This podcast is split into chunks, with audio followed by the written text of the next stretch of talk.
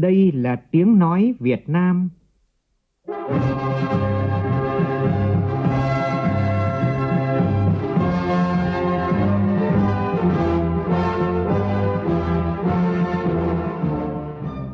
là tiếng nói Việt Nam phát thanh từ Hà Nội, thủ đô nước Cộng hòa xã hội chủ nghĩa Việt Nam.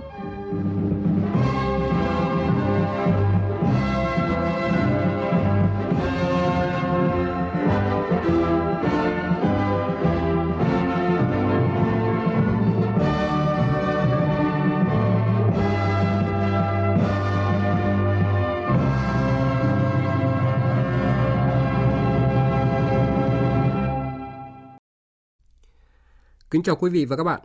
Mời quý vị và các bạn nghe chương trình Thời sự sáng thứ Bảy, ngày 31 tháng 7, tức ngày 22 tháng 6 năm Tân Sửu của Đài Tiếng nói Việt Nam. Chương trình có những nội dung chính sau đây.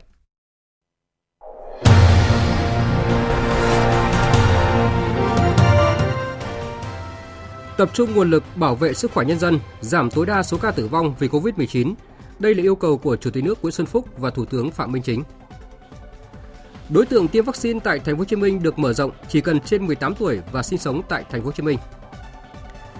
Bộ Giáo dục Đào tạo điều chỉnh lịch tuyển sinh đại học và cao đẳng với phương thức xét tuyển chung dựa trên kết quả hai đợt thi tốt nghiệp trung học phổ thông năm nay. Trong phần tin quốc tế, Ấn Độ và Trung Quốc tổ chức vòng đàm phán quân sự lần thứ 12 nhằm thảo luận việc rút quân khỏi các điểm nóng tranh chấp thuộc khu vực Đông Ladakh. Tàu thương mại của Israel bị tấn công trên biển Ả Rập khiến 2 thủy thủ thiệt mạng.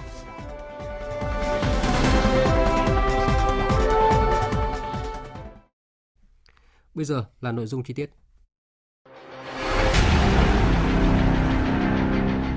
Đẩy lùi Covid-19, bảo vệ mình là bảo vệ cộng đồng.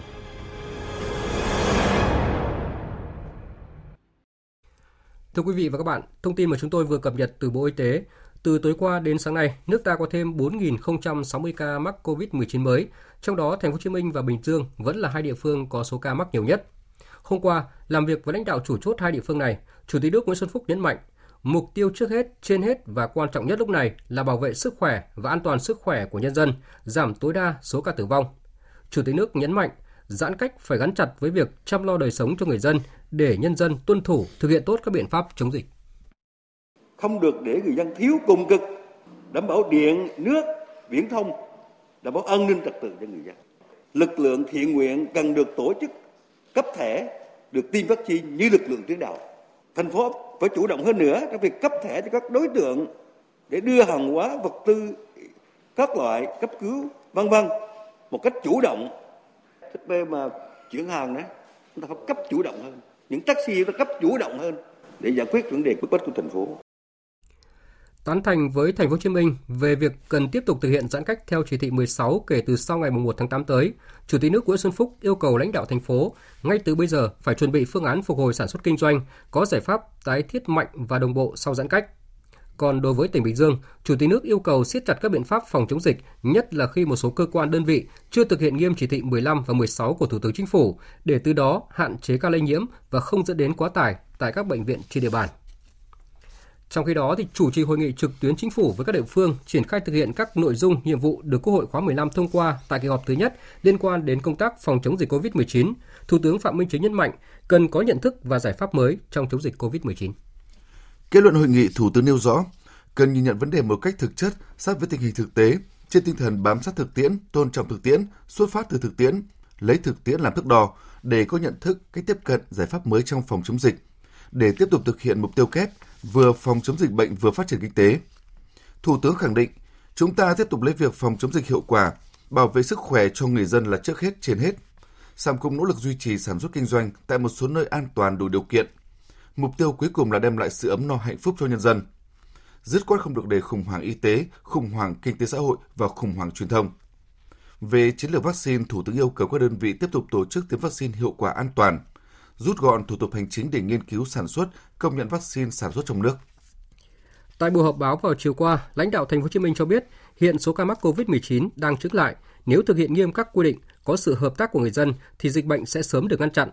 Về việc tiêm vaccine, thành phố đã có văn bản hướng dẫn lực lượng tiêm vaccine với những nội dung hết sức cụ thể.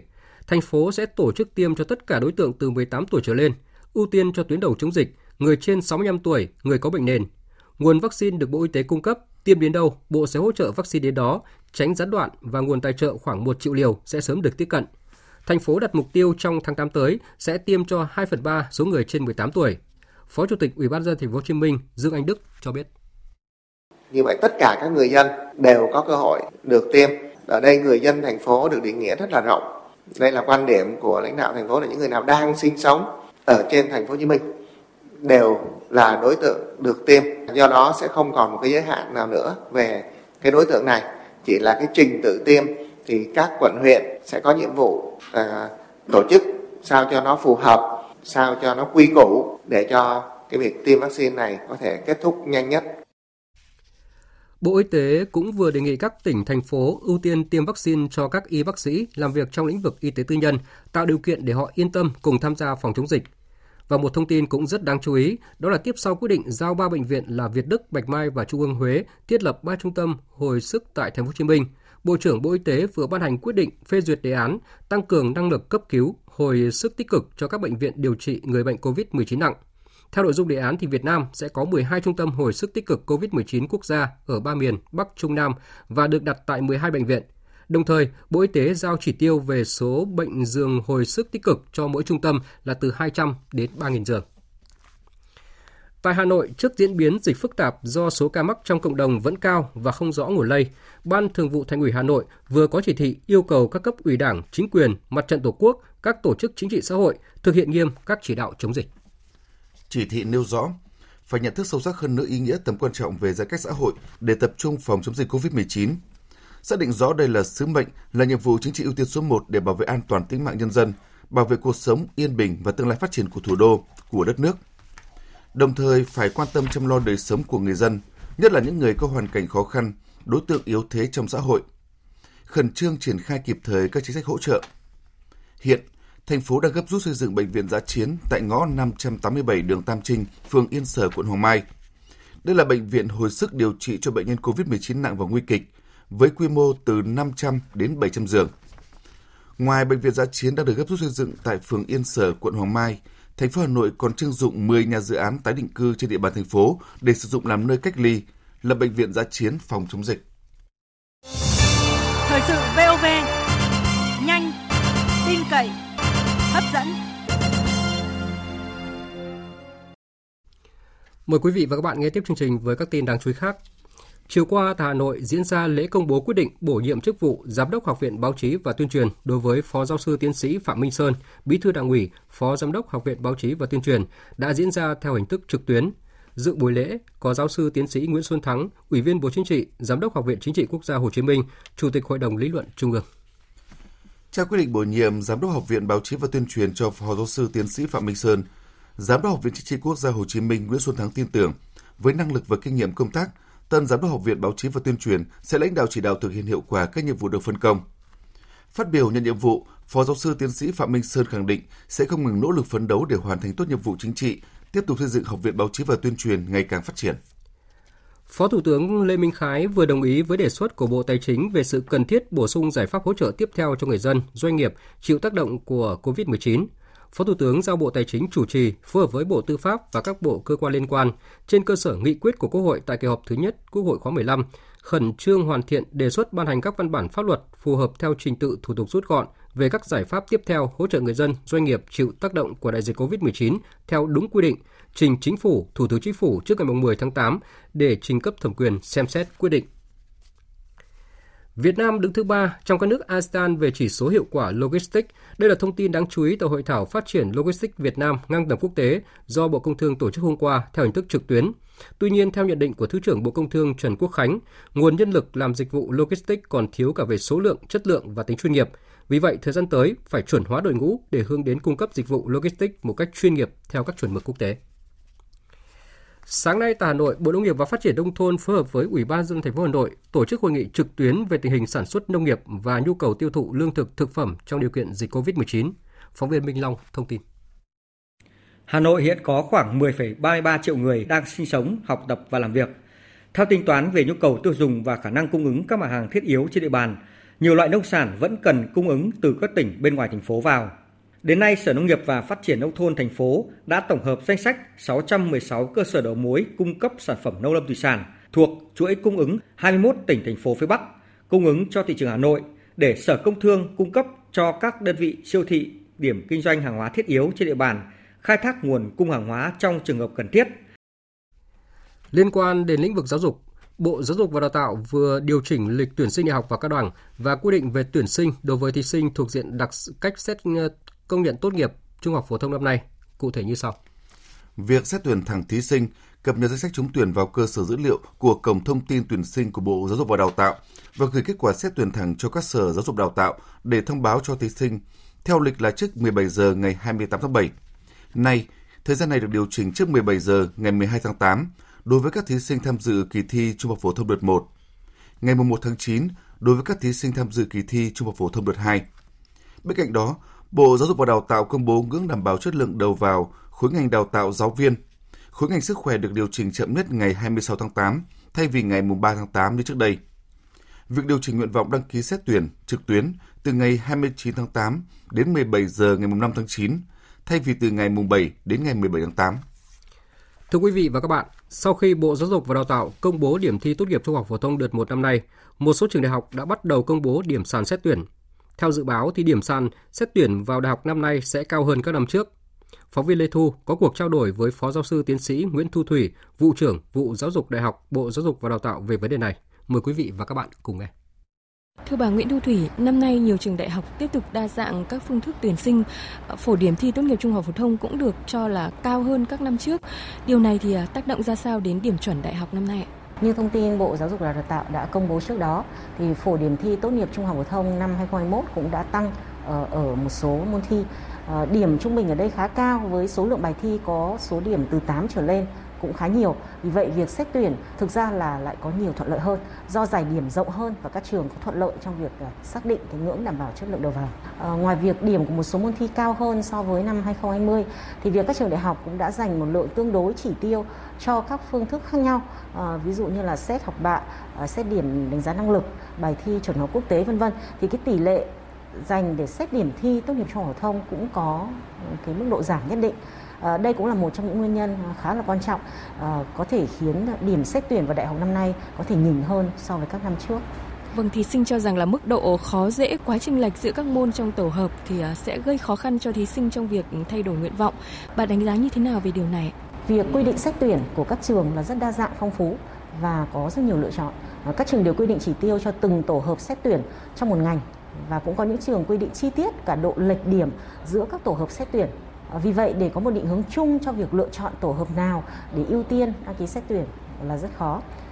Tuy nhiên, quy chế tuyển sinh hiện hành thì cho phép thí sinh được quyền đăng ký xét tuyển không giới hạn số lượng nguyện vọng và mỗi tổ hợp vào một ngành là một nguyện vọng rồi. Do đó, các em nên lựa chọn những tổ hợp có môn thi mà mình đạt điểm cao để tham gia xét tuyển và có được cái lợi thế. Vậy bà có lời khuyên gì cho các thí sinh để mà đạt kết quả như mong đợi trong mùa xét tuyển đại học năm nay? Điểm thi tốt nghiệp trung học phổ thông năm nay thì cao hơn một chút so với năm trước, thì rất có khả năng một số em đạt điểm 25, 26 vẫn có thể không trúng vào cái nguyện vọng nào nếu mình không cân nhắc nghiên cứu kỹ khi lựa chọn nguyện vọng. Tức là thí sinh không nên chủ quan với điểm mình đạt được mà đổ xô tập trung vào một số ít những ngành cạnh tranh rất là cao của một số ít trường. Và khi điều chỉnh nguyện vọng, thí sinh cần xem xét không vì thấy điểm của mình bằng với điểm chuẩn của ngành này năm trước mà đăng ký và không có những cái lựa chọn an toàn khác, vì điểm cao ở đây là cao trên một mặt bằng chung chứ không phải là cá biệt ở một số ít thí sinh. Với các em mà tự tin với mức điểm cao thì nên bổ sung thêm nguyện vọng, có thể chọn một số ngành mình yêu thích nhưng ở nhiều trường khác nhau để tăng cái cơ hội trúng tuyển của mình.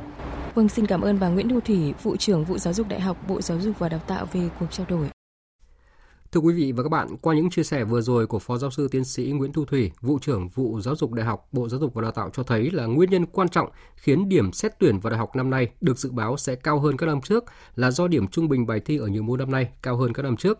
Cùng với đó thì các trường đại học đã dành lượng chỉ tiêu tương đối cho các phương thức khác như là xét học bạ, xét điểm đánh giá năng lực, bài thi chuẩn hóa quốc tế, nên tỷ lệ chỉ tiêu xét điểm thi tốt nghiệp trung học phổ thông năm nay sẽ giảm nhất định.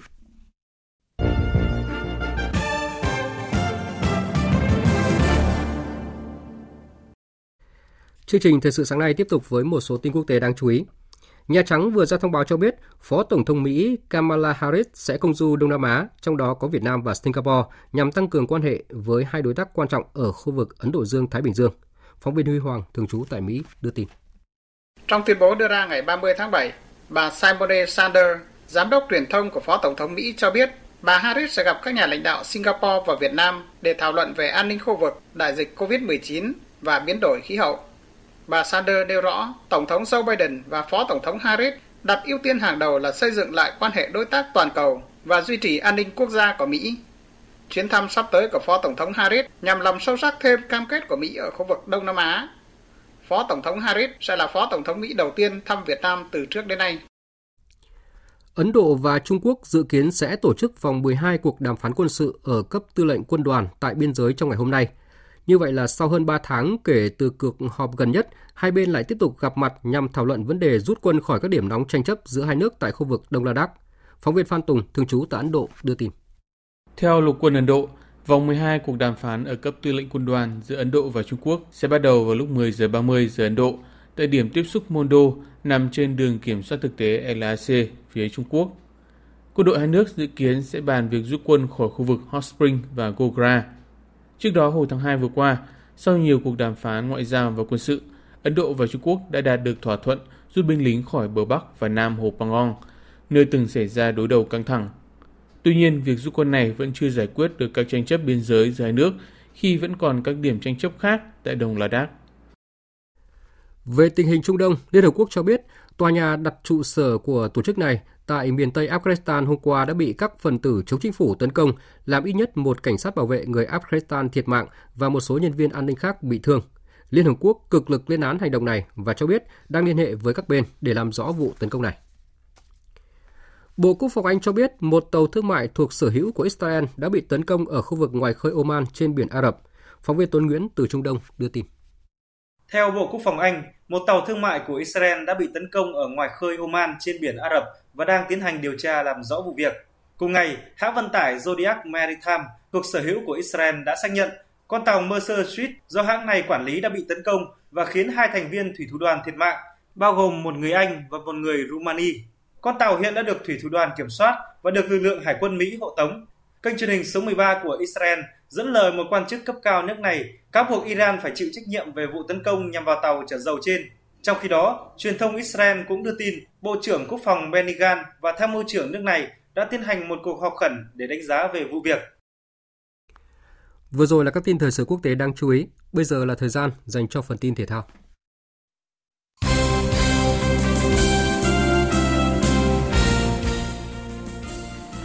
Tiếp tục các môn thi đấu tại Olympic Tokyo 2020, hôm nay đại diện duy nhất còn lại của thể thao Việt Nam là vận động viên Quách Thị Lan sẽ tham dự vòng loại của nội dung chạy 400m rào nữ. Vận động viên sinh năm 1995 này sẽ phải so tài với nhiều đối thủ mạnh, trong đó có Sydney McLaughlin của Mỹ, người đang giữ kỷ lục thế giới ở nội dung 400m rào nữ với thành tích là 51:90. Kết thúc ngày thi đấu hôm qua, Liên đoàn thể thao Trung Quốc tiếp tục duy trì vị trí dẫn đầu trên bảng tổng sắp huy chương với 19 huy chương vàng, 10 huy chương bạc và 11 huy chương đồng. Đoàn thể thao Nhật Bản đứng thứ 2 với 17 huy chương vàng, 4 huy chương bạc, 7 huy chương đồng. Đoàn thể thao Mỹ dậm chân ở vị trí thứ 3 với 14 huy chương vàng, 16 huy chương bạc và 11 huy chương đồng. Điểm nhấn trong ngày thi đấu hôm qua chính là vận động viên thuộc đoàn Ủy ban Olympic của Nga Evgeny Rinov khi anh xác lập kỷ lục mới của Olympic ở nội dung bơi ngửa 200m nam với thành tích là 1 phút 53 giây 27, phá thế thống trị suốt 29 năm qua của Mỹ ở nội dung bơi ngửa 200m nam. Bên cạnh đó cũng phải kể đến thành tích xuất sắc của nữ cung thủ Hàn Quốc An San khi cô trở thành vận động viên đoạt 3 huy chương vàng tại Olympic Tokyo 2020.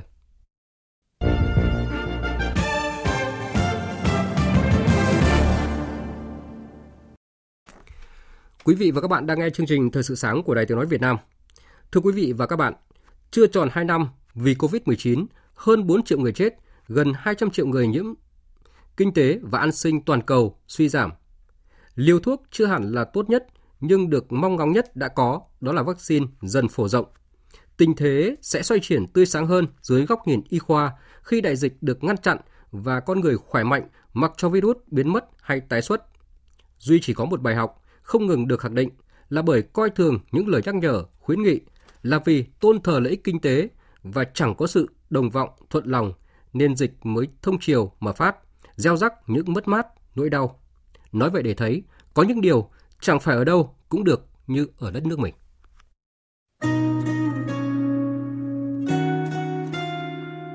Chẳng phải ở đâu cũng được như ở đất nước mình.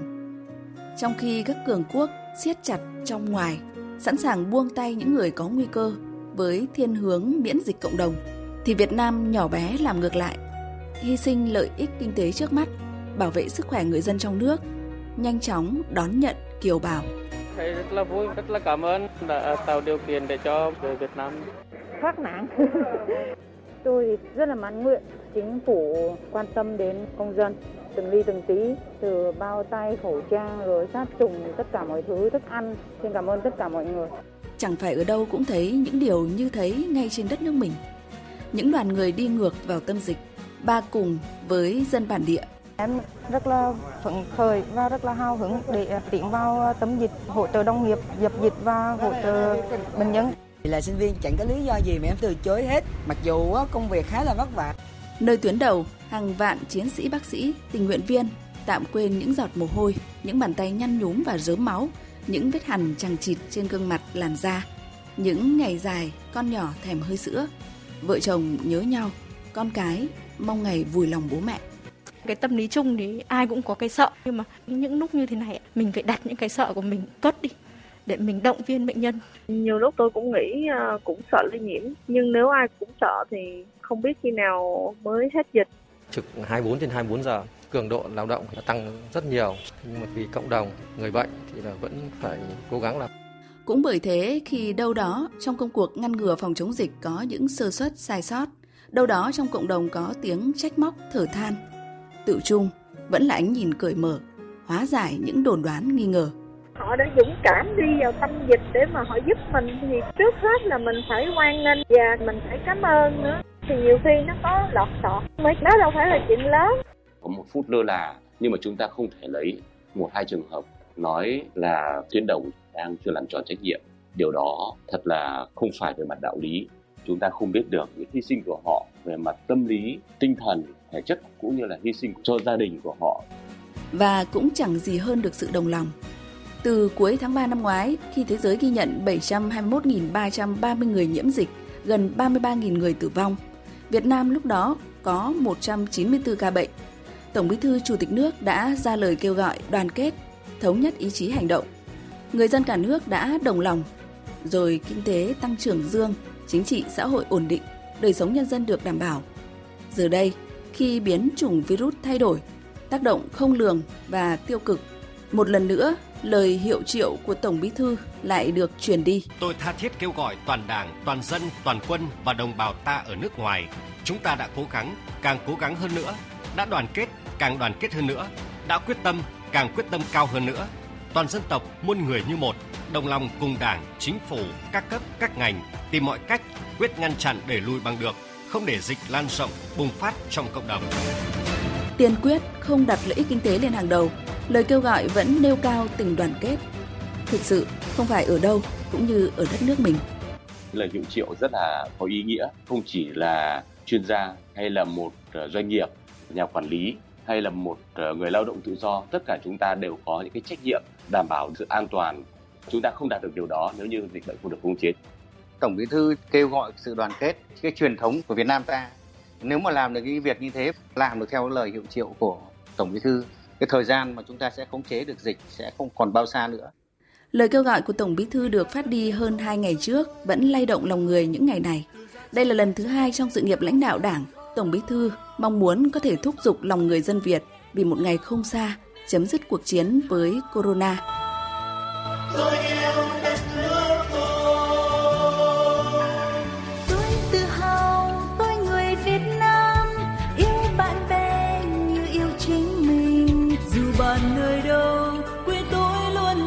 Chào đón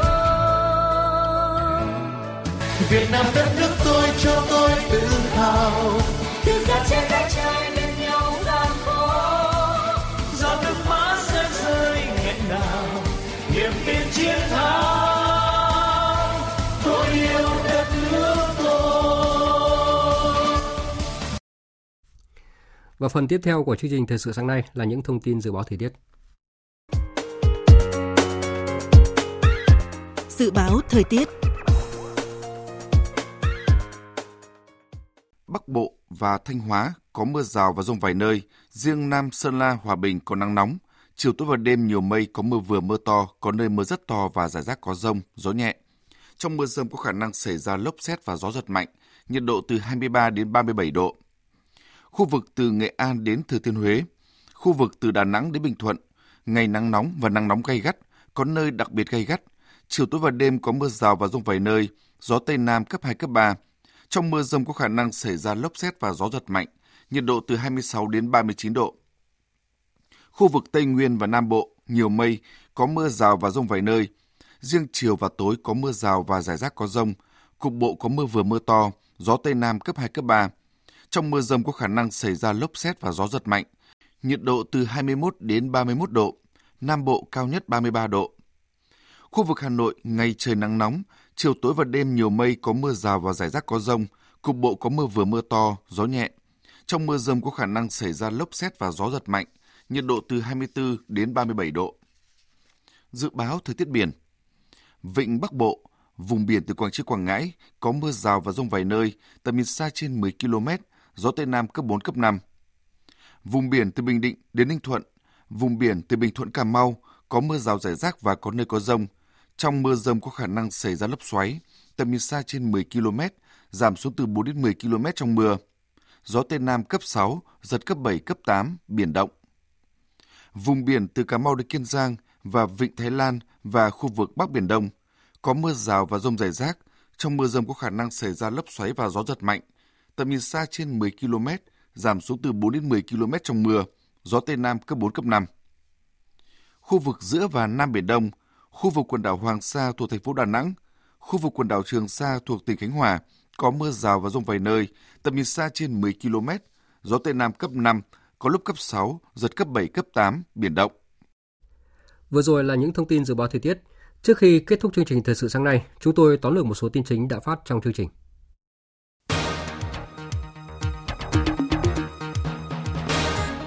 Làm việc với lãnh đạo chủ chốt Thành phố Hồ Chí Minh và tỉnh Bình Dương, Chủ tịch nước Nguyễn Xuân Phúc nhấn mạnh mục tiêu trước hết, trên hết và quan trọng nhất lúc này là bảo vệ sức khỏe và an toàn sức khỏe của nhân dân, giảm tối đa số ca tử vong. Giãn cách phải gắn chặt với việc chăm lo đời sống cho người dân để nhân dân tuân thủ, thực hiện tốt các biện pháp chống dịch. Lãnh đạo Thành phố Hồ Chí Minh cho biết hiện số ca mắc Covid-19 đang chững lại, nếu thực hiện nghiêm các quy định, có sự hợp tác của người dân thì đại dịch bệnh sẽ sớm được ngăn chặn. Về việc tiêm vaccine, thành phố sẽ tổ chức tiêm cho tất cả các đối tượng từ 18 tuổi trở lên. Biện pháp này nhằm đẩy nhanh tốc độ bao phủ tiêm vaccine. Ấn Độ và Trung Quốc dự kiến sẽ tổ chức vòng 12 cuộc đàm phán quân sự ở cấp tư lệnh quân đoàn tại biên giới trong ngày hôm nay. Như vậy là sau hơn 3 tháng kể từ cuộc họp gần nhất, hai bên tiếp tục thảo luận việc rút quân khỏi các điểm nóng tranh chấp giữa hai nước tại khu vực Đông Ladakh. Ít nhất 2 thủy thủ đã thiệt mạng khi một tàu thương mại thuộc sở hữu của Israel đã bị tấn công ở khu vực ngoài khơi Oman trên biển Ả Rập. Phía Israel cáo buộc Iran thực hiện vụ tấn công này. Hiện chưa có phản ứng từ giới chức Iran về thông tin này.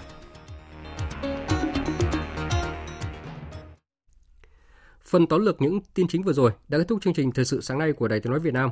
Chương trình do biên tập viên Nguyễn Cường biên soạn và thực hiện với sự tham gia của phát thanh viên Đoàn Hùng và kỹ thuật viên Uông Biên, chịu trách nhiệm nội dung Lê Hằng. Cảm ơn quý vị và các bạn đã dành thời gian lắng nghe.